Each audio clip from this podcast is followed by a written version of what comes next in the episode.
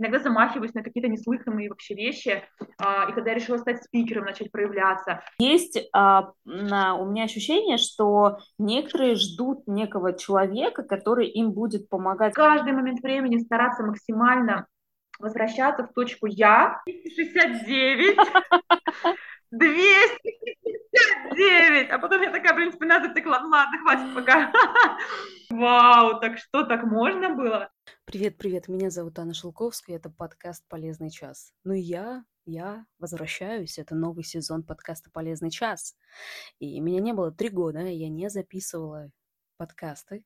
И сегодня торжественно я открываю наш первый подкаст в две тысячи двадцать втором году. И я надеюсь, он будет продолжаться. Uh, у меня есть одна ёмкая, классная фраза, которая, на мой взгляд, отражает всю суть и смысл этого моего подкаста. Я хочу ее озвучить. У каждой жизни есть своя история, и из каждой жизни можно извлечь урок. И я хочу, чтобы вы внимательно слушали эти подкасты, потому что в каждой истории можно найти ответы для себя. Давайте поговорим про сегодняшнюю гостью. Сегодня у нас в гостях Александра Васильева, предприниматель, наставник и спикер. С Александрой мы знакомы примерно полтора года. Она пришла ко мне в наставничество, она хотела научиться выступать. И вы знаете, за эти полтора года она сделала колоссальный просто шаг в своем развитии. Я помню, она пришла и говорила о том, что так боится выступать, что мы еле как с ней снимали видеоролики, потом это выкладывали. Это было очень страшно для нее. Мне кажется, она об этом уже не помнит. Но сейчас, сейчас она выступает перед огромной просто аудиторией. И в этом подкасте я хочу поисследовать успех Александры. Я хочу понять ее образ мышления и как же ей удалось из девочки из Новосибирска превратиться в бизнес-леди из Дубая. Итак, первый вопрос. Кто такая Александра Васильева? Всем привет. Александра Васильева. И я, наверное, это такой сборник очень разных вещей, сборная солянка. Я серийный предприниматель, уже одиннадцать лет проживаю в Арабских Эмиратах, основатель туристического агентства Holiday Tours и бизнес-консалтинг компании в Дубае. Но это лишь на поверхности, это лишь моя бизнесовая история, а дальше идет много чего интересного. Я наставник и ментор по темам осознанный бизнес, мета-навыки, проявленность, аутентичный личный бренд. Также я международный спикер, спикер TEDx, выступаю на различных форумах как раз-таки с темами проявленности и осознанного бизнеса. И очень часто меня приглашают различные бизнес-сообщества, известные медийные личности выступать в соавторственных курсах, программах в качестве приглашенного спикера и эксперта по тематикам, которые озвучены выше. Также я... Кто же я?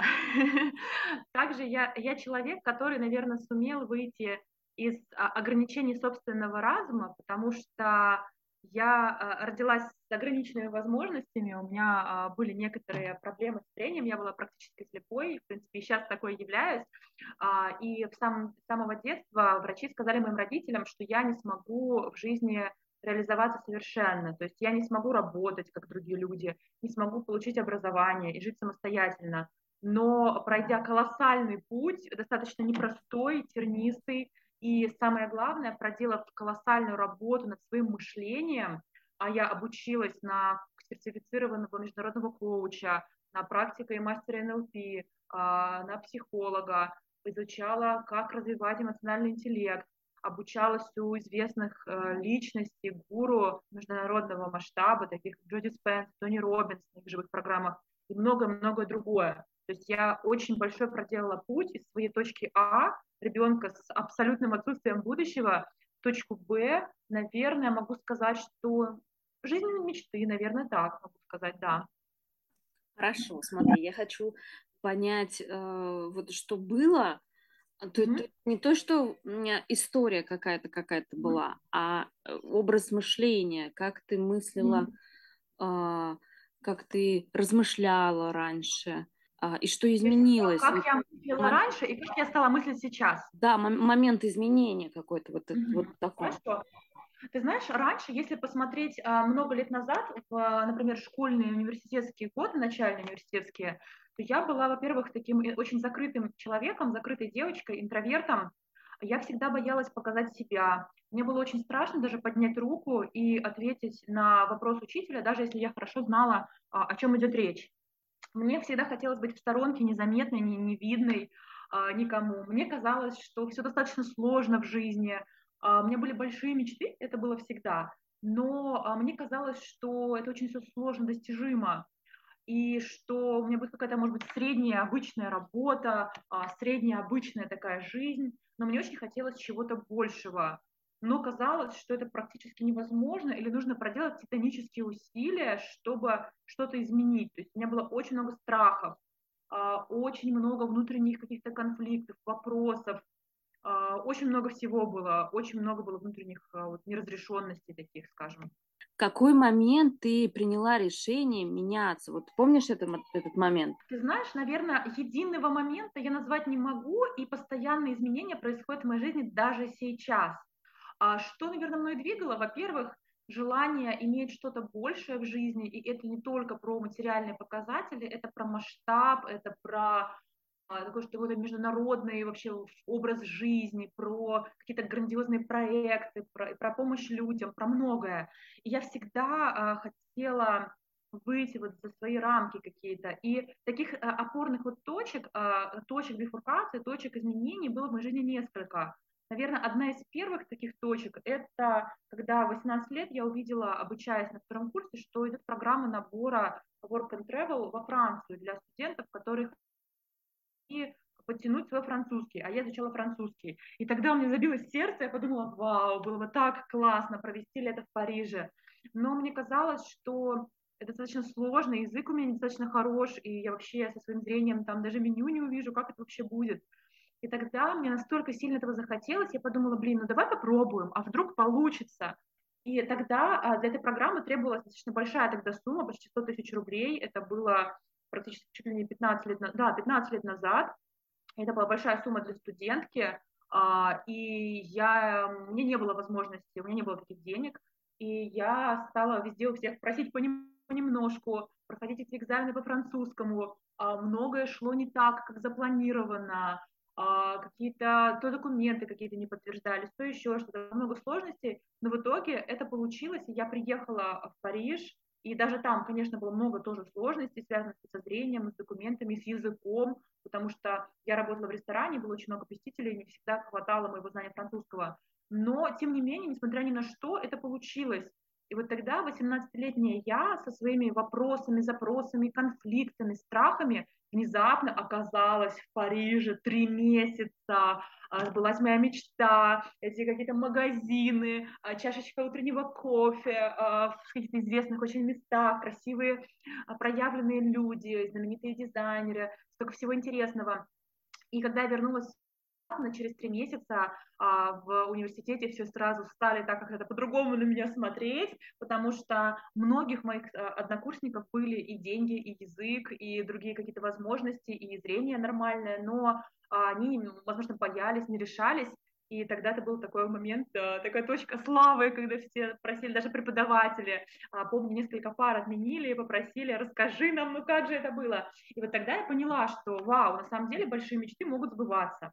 Второй такой точкой было, когда я работала в туристическом агентстве, и я мечтала уехать а, куда-то еще, жить в другую страну, попробовать себя, потому что этот опыт во Франции был очень для меня ярким.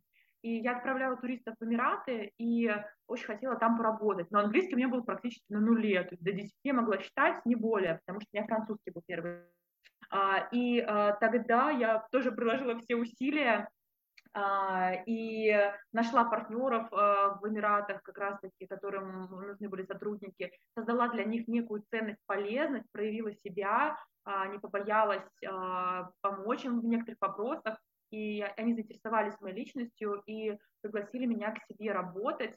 Русская была компания, поэтому мой не очень хороший английский их устроил. И тогда я в двадцать три года переезжаю из Новосибирска с зарплатой там небольшой совершенно двенадцать-пятнадцать тысяч рублей, даже не помню, в Дубай, получаю уже совсем другую зарплату, у меня Персидский залив, море, и я такая, вау, так что, так можно было? И вот два таких интересных опыта показали мне, что на самом деле возможно очень много чего. И вот эти вот поворотные моменты, они продолжались, продолжаются, и сейчас их становится все больше и больше. То есть усвоив э, для себя, поняв, показав своему сознанию, что можно все, я очень часто играю с реальностью и иногда замахиваюсь на какие-то неслыханные вообще вещи. И когда я решила стать спикером, начать проявляться, и когда у меня здесь было женское сообщество, и когда я решила наконец начать быть ментором и наставником, потому что очень много и личного опыта, и образования в сфере психологии, и было тоже страшно, но начала проявляться, и выступления сначала на двадцать-тридцать человек, потом на триста, потом на семь с половиной тысяч, потом я приглашенный спикер на выпускном у Ксении Собчак и, и много-много других проектов. И когда мы понимаем, что нет ограничений, когда мы не просто прочитали это в книжке, когда мы на своей собственной жизни, на своей собственной шкуре это прочувствовали, что вот смотри, было, стало, я хотела, я смогла, тогда а, формируется такая некая нейронная связь, что возможно, и нам уже в следующий раз проще. Пока у меня не было этого опыта изначально с Францией, мне казалось, что вообще все очень сложно, а сейчас я понимаю, что нет. Ну, конечно, я продолжаю работать над собой, потому что а, всегда есть куда расти, а, чем больше интересных проектов реализуется, тем больше хочется, и конца края не видать, и это интересно, это жизнь, такой поток некий. Во всей этой истории, что я увидела? Какую-то решительность, то есть mm-hmm. а, принятие решений. А, мы с тобой уже давно общаемся, и а, я увидела у тебя вот, а, вот это вот... может, навык, не навык, способность принимать решения. То есть ты принимаешь решения и действуешь. И, на мой взгляд, вот это очень классный навык. И можно ли это назвать вообще секретом твоего успеха? А, ты знаешь, я задумалась, наверное, нет, ага. Потому что, несмотря на то, что я... Ну, людям кажется со стороны, что я очень решительная и смелая. А на самом деле я трусишка, то есть я, точнее как, я, я всего безумно боюсь, то есть это не так, что я, например, думаю, сейчас я э, пойду реализую какой-то проект и спокойно иду, с холодным сердцем реализую. Нет, у меня мурашки год до, за год до этого бегают в процессе, когда я приняла решение, мне еще страшнее становится, но я делаю, то есть разница, наверное, в том, что я очень сильно боюсь, как и все люди, но э, в какие-то моменты желание, азарт, интерес, блеск в глазах, а что если, а что если получится, оно чуть-чуть на полпроцента перевешивает страх, и вот здесь как раз-таки принимается решение. Но, наверное, секретом э, своего успеха, наверное, их много, но я бы назвала, наверное, э, осознанность, работу над собой и честность с собой, потому что многие люди, они не живут своей жизнью, а многие люди, они живут как белки в колесе, и у них все катится по накатанной. И даже приходят люди ко мне на менторство и говорят, мне кажется, как будто бы я живу за стеклом, как будто бы вот жизнь проходит, а я просто смотрю на нее, и как будто бы я в ней не принимаю участия. Так вот, я считаю секретом успеха осознанность. Что такое осознанность? Это понимание в каждый отдельно взятый момент времени, кто я, где я, что я делаю, зачем я делаю, почему, что я чувствую. То есть не просто я пью по утрам кофе, потому что я привыкла, не просто я хожу на работу, потому что я получаю деньги, а в каждый момент отдельно я даю себе отчет. Это то, чего я именно сейчас хочу, а если не хочу, но такие обстоятельства, то я выбираю это, потому что раз, два, три и причины какие-то. То есть абсолютное понимание, присутствие в своей жизни, понимание своих мотивов в каждой точке. И это, на самом деле, непростой навык, а даже очень осознанные люди, они не пребывают в этой осознанности двадцать четыре на семь, потому что в мире очень много триггеров, очень много событий, внешнеполитических, внутрисемейных, каких-то всяких разных, да, даже, может быть, какой-то гормональный всплеск, и мы, например, испытываем какое-то недовольство жизнью, злость, да, и очень важно в каждый момент времени стараться максимально возвращаться в точку «я», в точку, что я сейчас, где я, я сейчас про что. И вот это очень важно. То есть, когда я честно себе сказала, а чего я на самом деле хочу, вот тогда произошли изменения, потому что долгое время, например, я мечтала иметь какое-то международное бизнес-образование, эм би эй, мне казалось так круто, так престижно, и если я его получу, то, наверное, у меня будет какая-то очень классная международная работа, а потом, и эта цель была в моих планерах, наверное, несколько лет, а потом в какой-то момент я села и честно посмотрела на нее и сказала: ты правда хочешь два года обучаться бизнес-образованию, а потом работать в корпоративном мире? Действительно ты этого хочешь? Или это откуда? Это чья цель вообще? И я поняла, что на самом деле нет, мне это вообще не надо. И я, вот я, внутренняя я, этого не хочет. Я просто вычеркнула ее смело, вздохнула и поняла, что да, это не моя цель. И очень важно всегда очень глубоко смотреть на свои желания, цели, понимать, где они настоящие. И какие-то вещи, какие-то желания мы а, также не присваиваем себе, не чувствуем, что мы это, а, это наши желания, потому что они нам кажутся очень большими, недостижимыми. Мне кажется, я маленький, а мое желание масштабное, огромное. И очень важно здесь тоже насмотренность и наслышанность. То есть, например, а, я мечтала там, год назад стать спикером, и не прошло даже еще года, десять месяцев, девять месяцев, а я уже выступаю на многотысячной аудитории и приглашенный спикер к самым известным людям а, вообще в странах эс эн гэ, например, как минимум, да, и я думала, вау, это так классно, так масштабно, было бы классно на международном уровне прийти к таким же результатам. И моя знакомая присылает мне страницу своей знакомой и говорит: смотри, я открываю страницу, а там двенадцать миллионов подписчиков, и первый спикер в списке Forbes женский, ну, написано на странице. Думаю, вот это да, международный спикер, у него свои книги, выступления на международных аренах в разных крупных столицах мира. И она мне говорит, знакомая: ты знаешь, вот это все пришло к мне в жизнь за три года. Три года назад она даже не думала быть спикером. И я такая: вот это да! И тут у меня а, расширяется сознание, я понимаю, что так это же можно тоже так же, так это же так бывает. Поэтому очень важно а, вот свою насмотренность, наслышанность, свое окружение наполнять такими кейсами, примерами, когда мы видим, что реальные люди, не кто-то там в далекой стране, у кого были какие-то, возможно, исходные данные, а кто-то вот реальный человек, вот был такой же, как я, а потом раз, и у него все получилось. Тогда мы начинаем в это верить, тогда мы можем уже честно с него смотреть на какие-то более глобальные мечты. Люди с разными целями. Кто-то а, хочет масштабирования в бизнесе какого-то, кто-то хочет начать проявляться, кто-то хочет поверить в себя еще больше. На самом деле цель поверить в себя еще больше, разрешить себе – это цель каждого человека. Даже вне зависимости от того, что есть в его жизни. Даже если у человека масштабный бизнес, а, счастливая семья, дети, здоровье плюс-минус неплохое, хорошо выглядят друзья, казалось бы, идеальная жизнь. Но даже люди, имея вот все вот эти показатели, они все равно не до конца присваивают себе свои какие-то достижения, не до конца верят в себя и все равно себя обесценивают, даже люди, еще столько всего во всех сферах жизни. И, наверное, моя задача а, помочь человеку до конца увидеть свой масштаб, до конца допроявить его хотя бы для самого себя в первую очередь, потому что это самое главное. Если мы сами увидели в себе масштаб, если мы сами увидели в себе красоту, яркость, проявленность, тогда тут же моментально мир видит это тоже, так же, как и мы в себе. Поэтому помочь, э, разрешить себе проявляться, разрешить себе увидеть свои дары, таланты, э, свой масштаб. И э, очень часто приходят люди, я смотрю и чувствую, что я очень хорошо чувствую как бы телом человека, mm-hmm. да, его эмоции, и э, приходят, и э, начинается сессия, они говорят: ну вот я, наверное, хотела бы начать проявляться через какое-то время, но, наверное, мне нужен год, полгода, э, найти себя, вот у меня была там такая сессия, найти себя, поискать себя около года, поездить по ретритам, почитать книги, походить по тренингам, и тогда через год, возможно, я э, почувствую, чем бы я хотела заниматься, реализую. А я смотрю на эту девушку, я чувствую, что у нее здесь уже сейчас все есть, она просто боится посмотреть свою цель. И наша встреча проходила с ней в онлайн-формате, прошло полтора часа, Uh, и через полтора часа она мне говорит: ты знаешь, я поняла кое-что, мне не нужен год поиска себя, ты права, да, я действительно хочу вот этого, вот этого.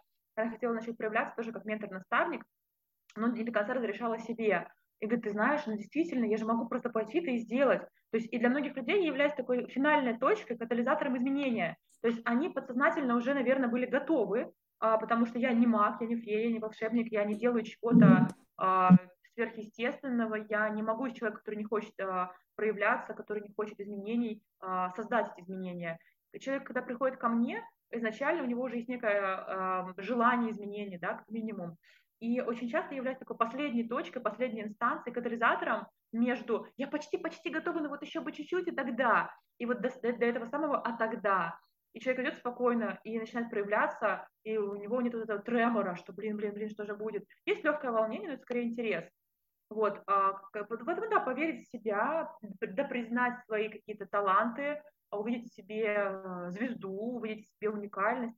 В этом, наверное, моя задача такая. А, хорошо, смотри, как ты понимаешь, ты много говорила про проявленность, что mm-hmm. для тебя проявленность? Это разрешение себе делать уже, что такое проявленность, потому что многие понимают, на мой взгляд, понимают проявленность, это публичность, это Инстаграм на тысячу, там, миллионы подписчиков и так далее, что, как ты понимаешь проявленность? Смотри, для меня проявленность это про я, то есть про то, что есть я, а я это больше, чем публичность и проявленность, я это разное. Я – это сильное, яркое я. Я – это я слабая, ленивая, которая боится проявляться. Я э, – это добрая, помогающая, сочувствующая девушка. Я – это иногда раздражительное, эгоистичное я.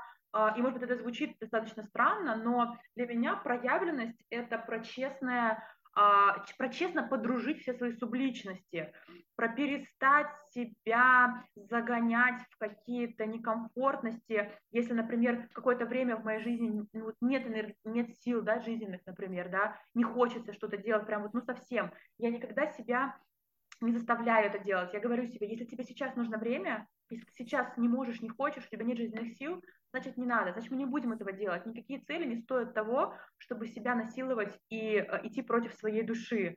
Поэтому проявленность, про я – это про честное принятие всех своих составляющих. Да, у меня есть большие мечты и амбиции, но если я буду видеть, что, допустим, может быть, месяц, полгода, год, ну вот действительно сейчас ну вот я не могу, то честно сказать, да, я не могу сейчас, возможно, я смогу позже, но э, это не страшно, я не перестану себя любить, я не перестану с нежностью относиться к себе, если что-то у меня не получится. То есть есть цели и амбиции, но их важность ниже э, важности собственного внутреннего состояния. И, казалось бы, какая связь между каким-то ярким успехом и принимать свои слабости? Связь колоссальная, потому что почему мы иногда не идем в какой-то такой успех, масштаб, не начинаем реализовать проекты? Потому что у нас есть перфекционизм, потому что у нас, у нас есть говорящие внутренние голоса наших родителей, наших родственников, наших близких, которые всегда говорят, нужно лучше, бегом, вперед, давай, давай, давай, давай. Мы так к этому привыкли, что мы разучились слышать свое «я». А свое я иногда готова просто рвать, метать, лететь, взлетать в космос, а иногда ему просто нужно время, ему просто нужна тишина. Ему нужен не план, где расписано десять встреч, десять мероприятий в день, а ему нужно просто время побыть с собой. И вот когда мы можем это самое «я» удовлетворить, поддержать, тогда это самое «я» поддерживает нас уже в других наших моментах. Тогда мы заглушаем голос в голове тех, кто нас гнал вперед, окружение, социум, родители, еще кто-то, и тогда мы позволяем своему голосу э, уже звучать, тогда мы с уважением к нему относимся, к его потребностям, и тогда нам уже проще. И также про «я» — это про свои неидеальности, то есть для меня проявленность — это в первую очередь принятие любовь к своей неидеальности, э, потому что очень девяносто девять процентов проектов и идеи людей не реализуются, потому что они боятся критики, они боятся того, что о них скажут. А если я начну страничку вести, а у меня а, нет, а, например, красивых фотографий, а если я не умею правильно делать, я запущу курс, а у меня платформа какая-то вот там недорогая, некрасивая, неизвестная, да, а может, я хочу фотосессию, а у меня нет красивых, дорогих брендовых вещей, например, а может быть, я хочу, например, там петь, а у меня голос не очень. И вот из-за этого вот страха, несоответствия, разочаровать кого-то, критики, люди не проявляются. И это самая, наверное, главная проблема, почему так происходит, да. И вот проявленность, проявляться, позволить себе проявляться, это позволить себе быть неидеальным, сказать, да, у меня непропорциональные какие-то черты лица, я одеваюсь так-то, так-то, у меня бывает осанка прямая, бывает вообще сгорбленная, и это я, это классно, я обожаю свою какую-то кривенькую улыбку, кривенькую походку, это классно, это я, я такая уникальная, на планете, где восемь миллиардов людей, я такая одна, ни одного человека такого нет, и звезды, знаменитости, актеры, вот таких, как я, нет. Нету. И вот когда мы с любовью к своим этим несовершенствам, неидеальностям, не для того, чтобы подогнать себя под какие-то стандарты и каких-то мифических тетю и дядю удовлетворить, чтобы соответствовать их ожиданиям.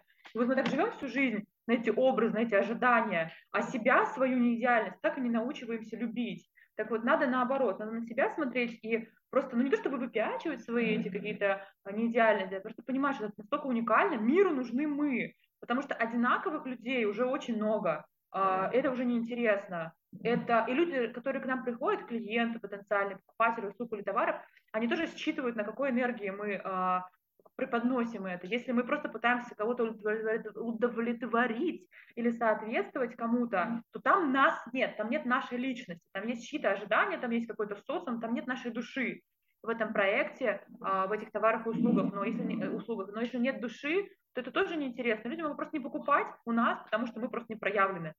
А если пусть это даже, я не знаю, в каком формате подается, но мы настолько влюблены в наши товары и услуги как продолжение самих себя, своей уникальности, и люди тоже это чувствуют и приходят к нам, им это надо, потому что каждому человеку это ценно. Иногда, когда мы проявляемся, этим самым мы становимся терапевтами для тех, кто не проявляется. Они смотрят на нас, их триггерит, что мы такие не идеальны, а проявляемся, как это вообще возможно. Мне часто говорят люди, что да, ты вот такая вот не идеальная, ты вот это, вот это неправильно делаешь, как ты вот так вообще? И я вижу, что человека это триггерит. То есть мне спокойно, мне хорошо, а у человека, у него тысяча эмоций на лице. Я понимаю, что о чем это? Это не о том, что я какая-то плохая или неправильно что-то делаю. Это о том, что человек себе не разрешает, но смотрит на меня, ему некомфортно, он злится на себя, поэтому всегда критика – это про критикующего. То есть те, кто судят нас, они формируют свою судьбу, и они, когда нас критикуют или судят, это только боль непроявленного человека, это только боль человека, который себе что-то не разрешил. Потому что люди, которые себе все разрешили, им хорошо, им нет смысла ходить и кого-то обесценивать, и кого-то судить. Им интересно и так с самим собой, им и так классно, у них глаза горят, и им вообще не интересно кого-то обесценивать, потому что если мы увидели ценность в себе, то мы видим ценность в других людях всегда. То есть вот когда а, мы думаем, смотрим на себя, вау, как классно, какая красивая, какая умница, как интересно, какая живая, сколько классных у нее качеств, такая яркая личность, тогда мы на других также смотрим, мы в каждом видим, вот это интересно, вот это весело, у этой чувство юмора классно, это крутой эксперт, а вот это, она может быть не крутой эксперт, но она так красиво ходит или еще что-то. А когда мы смотрим на себя и видим какие-то свои ничтожности, э, что-то, непропор, непропорциональность какую-то, как мы не так сделали, не так написали, там запятую не поставили, там мало сторис выложили, там много, там продукт не доработали. Мы тогда также и на других смотрим и видим только косяки у других людей. То есть если мы смотрим вокруг и видим одни несовершенства, то это означает только одно. Мы также на себя смотрим. Поэтому все начинается с нас. Вот. Знаешь, я, я хотела с тобой поделиться, наверное, не наверное, а ощущениями от того, что ты говоришь. Это ага, ощущение да. безопасности, принятия, А, как ты знаешь, э, про любовь к себе, про заботу а, о себе. А, и когда ты вот, ну, прям говоришь, это какой-то такой вот аура какая-то такая создается, атмосфера очень приятная. Это очень-очень приятно находиться, разговаривать вот про это. Знаешь, про навыки хотела с тобой поговорить, про навыки будущего. Даже не, даже не будущего, а сейчас. А какие навыки ты озвучила, вот осознанность, про работу с собой, что еще угу. может быть навыками угу. вот нынешнего времени? Поняла, то есть, да, осознанность, честность с собой как основа, то есть как главенствующая, потому что если мы не осознаны, если мы не честны с собой, то все остальное это уже бутафория, да. А далее идет, да, проявленность. Доверие себе, интуиция, потому что когда мы начинаем проявляться, мы начинаем видеть себя, мы начинаем доверять себе, мы начинаем доверять своим чувствам, и у нас чувствительность обостряется, мы начинаем тоньше чувствовать людей, мир, события, которые происходят вокруг, и делать очень много правильных выборов. То есть интуиция, сейчас интуицию развивают даже в крупных компаниях, крупные предприниматели, то есть не просто какая-то там эзотерическая тема.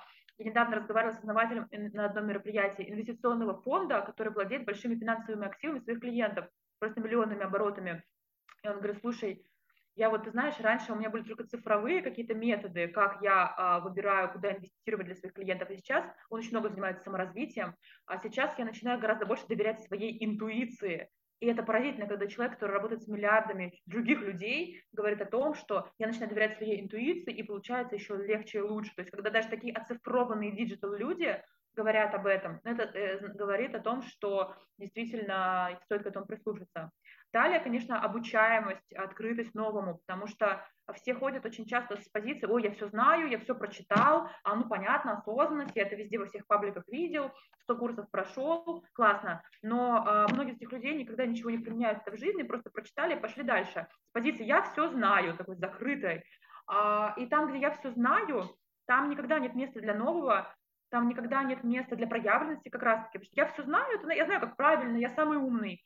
Вот если я самый умный, то значит я самый глупый, потому что я вообще не расту, не развиваюсь, я поставил точку, закрыл свою коробочку и сижу гордо, в гордом одиночестве, обнявшись со своим эго. Вот, поэтому люди, которые растут максимально быстро и адаптируются максимально быстро, это те, которые говорят: да я вообще ничего не знаю, я кайфую, когда прихожу на встречу с какими-то очень известными людьми, предпринимателями, пришедшими к каким-то колоссальным результатам в жизни, и они сидят с открытыми глазами: вау, а как вот это, а я не знаю. И им не страшно быть глупыми, им не страшно, что они ничего не знают. А когда я вот это вот вижу в таких людях, я в таком восторге, я вижу, насколько они открыты, хотя уж они-то знают гораздо больше, чем многие. И вот это вот умение признать, что я ничего не знаю, из позиции ученика, слушать, смотреть, впитывать, потому что время меняется, у каждого свой опыт, столько новых знаний. И то, что мы думали, что мы знаем, это, может быть, актуально было десять лет назад или пять лет назад, а мир изменился. То есть, и э, если мы знали тогда, это подходило к тому времени, но э, все меняется каждую секунду, и скорости увеличиваются развитие, поэтому это очень важный такой навык. Ну и, конечно же, очень важны навыки эмпатии, э, навыки э, коммуникации с людьми, потому что весь, я считаю, что успех, и мой в том числе, во многом зависел от людей, умение выстраивать с ними отношения, коммуникацию грамотную, потому что важны не цифры, важны люди, потому что именно люди принимают самые главные решения о партнерстве, об инвестировании, купить или не купить ваш товар или услугу, помочь вам в чем-то по-человечески, поддержать вас. Именно люди создают ту атмосферу, в которой проще развиваться, то есть не зря говорят про сильное окружение. И вот когда мы учимся выстраивать отношения с людьми, да, не просто как-то формально, а вот именно на уровне сердца, почувствовать человека, дать ему поддержку, понять, что ему важно, не стараться ему что-то всучить или продать, а действительно дать ему место в пространстве, признать его ценность.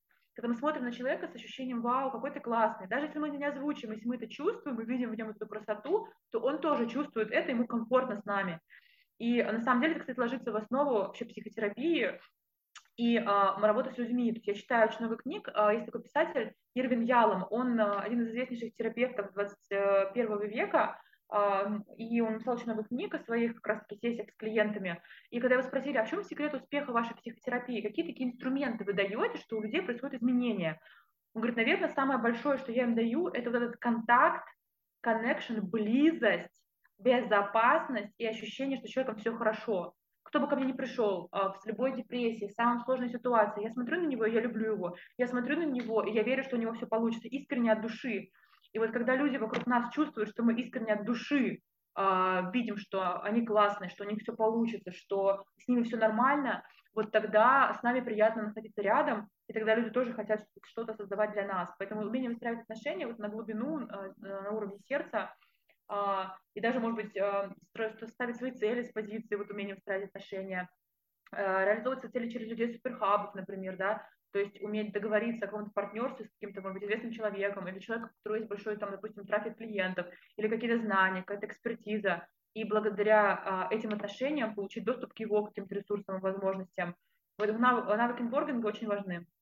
А, а так, что еще? Ну, наверное, это такие базовые вещи. Потому что все остальное люди скажут: а как же планирование, а как же у меня ставить цели, а оцифровка, а вот как же вот это вот все. Это все классно, но а, это как будто бы поверхностные вещи. То есть мы можем планировать, да, но если мы не знаем, кто мы на самом деле, чего мы хотим, что мы там напланируем, мы можем ведь ставить цели, но если мы не чувствуем себя, а, или мы ставим цели, но мы не умеем общаться с людьми совершенно, и с нами просто неприятно находиться рядом, мы злобный какой-то человек, то мы поставили цели, и, может быть, если бы мы умели общаться с людьми, мы бы пришли к ним за полгода, а мы в одного идем со своим эго десятилетием туда.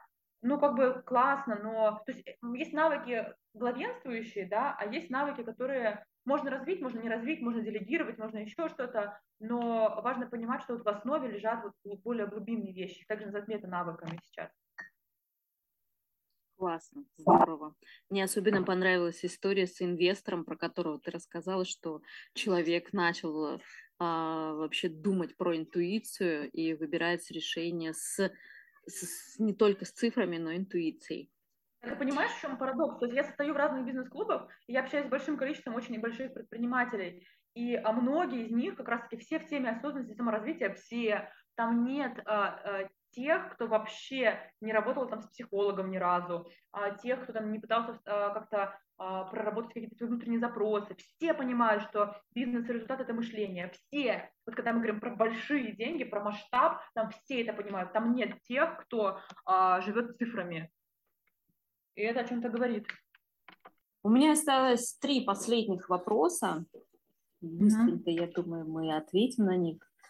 А, самый такой а, вопрос, который мне а, его задают, про выступление, про то, как ты вообще начала выступать. Дело в том, что когда ты меня отмечаешь в сторис, мне ко мне идут, спрашивают, как выступать, как Александра Васильева, как начать выступать. Это дубайские девочки или что? Или кто? Это, это не только из Дубая, очень много девчонок пишут, и все... думают, как мне кажется, что я такая волшебница взяла и выпустила тебя на сцену, ты понимаешь? И мне хочется здесь разъяснить, а, как выступать, как Александра Васильева, вот ответить на этот вопрос, в чем, а, ну вот тоже твой секрет успеха от того, как ты стала таким спикером. Во-первых, скажу так, что на самом деле я с детства всегда очень много читала. И у меня, я считаю, что прекрасный слог, что в письменной, что в устной речи, это всегда было моей сильной стороной. То есть я всегда э, очень хорошо говорила, это сто процентов. И я всегда любила то, что я говорю, я всегда любила то, что я пишу, у меня были лучшие сочинения и так далее. То есть это первый такой один из немаловажных моментов. У меня был страх, я не проявлялась. И в этом плане я благодарна тебе, потому что, наверное, именно с нашей работы, вот год назад, когда даже больше, началось, вот первое мое выступление было по нетворкингу, здесь пятнадцать минут, то есть, наверное, вот основной результат, наверное, один из основных результатов нашей работы был в том, что я а, разрешила себе вот хоть на десять минут выступить, вот, и это для меня был переломным моментом, вот, в этом плане, да, то есть, и поэтому даже мне кто-то спрашивает, а что там вы за упражнения там такие проходили, а что еще, что на самом деле... Было много классных упражнений, я не все из них делала, но вот именно вот это разреш... внутреннее разрешение, то есть то, зачем приходит ко мне на менторство, за этим же приходит, по сути, к тебе на а, спикерство, да, то есть именно доразрешить, показать, что вот можно, ничего страшного, и вот в этом безопасном пространстве, наверное, я смогла тогда вот начать проявляться. Но если говорить в общем в целом, то боюсь ли я на выступлениях? Да. Трясутся ли у меня коленки, потеют ли ладошки? Конечно. А перестала ли я волноваться? Вообще нет. Переживаю ли я за несколько дней до выступления? Еще как. Всегда ли довольны своими выступлениями? Нет. То есть, ну, я про честность, да, то есть нет, на самом деле, есть куда расти, есть над чем работать, иногда я волнуюсь больше, иногда я волнуюсь меньше, и там много над чем есть работать, на самом деле, вот, поэтому, да, но у меня просто сильное желание, наверное, во-первых, во-вторых, что могу сказать? Смотри, я а... тебе сейчас задам вопрос, у да. очень многих такой затык, кто-то уже разрешил себе, кто-то хочет это выступать, может быть, еще даже и не доразрешил, но они думают, что, не то чтобы думают, а вот запрос прям конкретный есть к организаторам, как находить этих организаторов, как искать этих организаторов. Есть а, на, у меня ощущение, что некоторые ждут некого человека, который им будет помогать вот это делать. Mm-hmm. Но mm-hmm. у тебя же так, такового человека нет, ты же сама все это выстраиваешь. Mm-hmm. Или как- как-то у тебя по-другому это выстраивается? Поняла. На самом деле, да, у меня нет ни человека, ни системы, ни плана. Я просто вижу, например, какое-то мероприятие организуется в Дубае, я прихожу к организаторам и говорю, я хочу у вас выступить, на каких условиях это возможно. Иногда это может быть какая-то партнерская программа, иногда бесплатное выступление, иногда я могу заплатить деньги за то, чтобы выступить, для того, чтобы получить доступ к какой-то аудитории. И это нормально, здесь нет ничего плохого, то есть нужно еще набраться смелости прийти и выступить, и даже на платной основе. Потому что многие думают, я сейчас стану спикером, мне там начнут, например, платить гонорары. Ну, для того, чтобы наработать личный бренд и имя, нужно немножечко в это инвестировать в том числе. Я к этому просто нормально отношусь. Есть люди, для которых это является каким-то вот таким стыдным, чем-то постыдным, как я могу кому-то платить за выступление, это же тогда нечестно. Я считаю, что нет, маркетинг – это всегда маркетинг. Когда мы инвестируем в свой личный бренд, то же самое с Инстаграмом. Кто-то нанимает стилистов-визажистов и делает таргет. Это тоже деньги. То есть, на самом деле, это нормально. Поэтому что я делаю? Я просто нахожу разных организаторов и смотрю, на каких условиях а, можно, можно выступать. Вот если вначале было несколько вот таких договоренностей, потом мне наработалось имя, люди обо мне узнали, люди стали приглашать меня везде сами, люди стали спрашивать, сколько стоит мое выступление уже, чтобы мне заплатить за это выступление. А, где-то это просто была дружба, например. Я дружила с кем-то, у кого большая аудитория, и человек знал, чем я занимаюсь, и просто сам пригласил: давай ты запишешь модуль или урок для моего курса, давай. А, там, нам нужен спикер на завтрак, давай ты расскажешь, давай, вот, где-то это какие-то партнерства, то есть нет единой схемы, единого механизма, и ответственность всегда лежит на человеке, то есть нет волшебной таблетки, это просто постоянная какая-то такая открытость к возможностям, я смотрю, что происходит вокруг, и вот то, что мне кажется интересным, я туда пишу, звоню, общаюсь, смотрю, как, что, может быть, я могу какую-то пользу дать людям, а, может, я могу как-то по-другому договориться, то есть сама ручками все ищу, и все, без какой-то конкретной схемы. Я даже не делала свой медиакит как спикера, хотя, по идее, надо бы... То есть где-то как раз-таки навыки выстраивать отношения работают, где-то работают навыки договариваться, где-то работает умение искать возможности, видеть возможности. По-разному, то есть и все очень по-разному. Здорово, классно. Но я думаю, что самый важный момент здесь — поэтапно идти а, по шагам, то есть начать с маленького, по, привыкнуть к этому, а не есть слона целиком. А, ты знаешь, я скажу так, можно и так, а можно и так. Ну да, наверное, кому-то, кому-то будет хорошо. Да, кому-то есть съесть. Люди, на самом деле, есть люди, которым важно в безопасном пространстве mm-hmm. развиваться своими темпами, и им будет вообще некомфортно раз и сразу. А, на самом деле, в моем случае, да, там было несколько эфиров, была парочка бизнес-завтраков до того, как, а, где я выступала как спикер, до того, как пошли какие-то большие выступления, но чуть ли не там мои четвертое или пятое выступление, это уже был форум синергии на триста человек, да, это всего лишь триста человек, а, то есть это тебя, синергия, то и там были рынка. У, у я, тебя как, не затяну... я как раз таки с большого прыгнула. У тебя не затянулся вот этот вот процесс маленьких шагов, но не затянулся на года, он был... Ну, ты попробовала, тебе понравилось, и ты прям, ну, все, решилась дальше сразу идти. Да, поэтому вот. Как раз-таки вот мой путь, он про масштаб. После угу. синергии был там вообще форум на семь с половиной тысяч человек. То есть, да. на самом деле, как раз-таки, э, эти вот попробовала два, три, четыре выступления, это было угу. просто, то, поверь, это точно я интересна, а точно людям классно. Когда я увидела классную реакцию, когда я увидела, что кому-то помогает цену, у кого-то слезы, кто-то благодарит, у кого-то инсайт, я подумала: вау, это людям нужно. Ну, раз нужно, ну ладно. Я пойду дальше. Вот, поэтому как раз-таки моя история про то, что сразу и много. Здорово.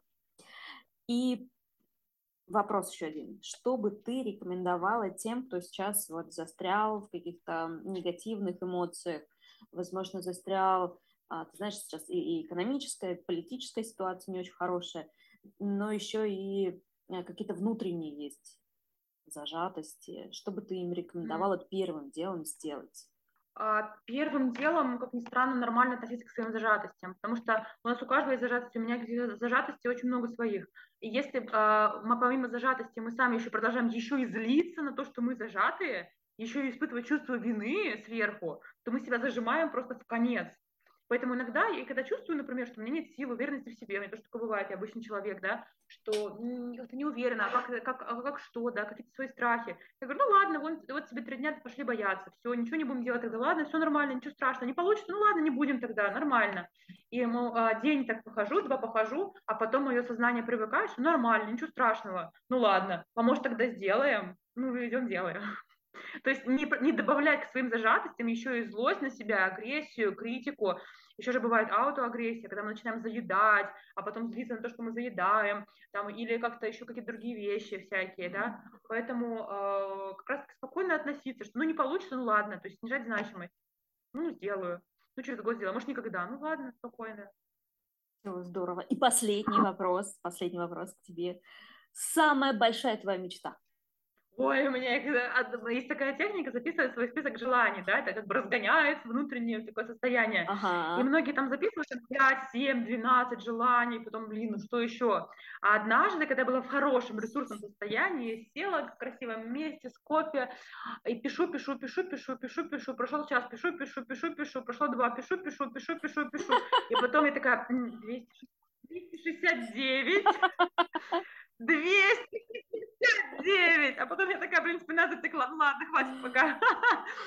А потом просматриваю эти списки, которые были там год-два назад, ну не все, но просто на всеми сбылось, поэтому, ну как-то самый большой, да нету, у меня много, писать книги, выступать на международной аудитории, на миллионной аудитории, там в личной жизни какие-то свои цели, желания, да во всех сферах жизни, а петь можно, танцевать, там дома в разных странах иметь тоже, классное еще, еще интереснее окружение, познакомиться с известными личностями, там много чего всякого разного, цели по спорту, цели по здоровью, цели семейные, ох, двести шестьдесят девять, поэтому... Классно, слушай, некоторые а, говорят о том, что они десять желаний не могут написать, а у тебя почти триста! Каждая жизнь! Да, так я, так я бы сидела, просто спина затекла, я думаю, ну ладно, все, хватит, иди уже. девять у нее. Класс. На такой прекраснейшей ноте мы завершаем наш подкаст, и я надеюсь, что вы нашли для себя ответы или хотя бы один ответ, поймали инсайты, и если вы готовы делиться, делитесь, пожалуйста, ими в комментариях. Будет приятно посмотреть, что же каждый слушатель для себя нашел в этом подкасте. Ну и я бы хотела поделиться своим инсайтом. Меня так сильно вдохновила эта история Саши про желания. А я так давно не писала эти списки. Я даже забыла, чего я хочу на самом деле. И я решила сесть и написать этот список желаний. Я думала, я думала, что я наберу хотя бы пятьдесят. Ну, конечно же, я надеялась на то, что сотку я точно напишу. Но в итоге я написала всего лишь тридцать девять желаний. тридцать девять желаний. И я поставила себе задачу этот список расширить теми желаниями, которые меня действительно вдохновляют. И пусть будет их много. На этой прекрасной ноте точно уже завершаю этот подкаст. Всем большое спасибо. Пока-пока.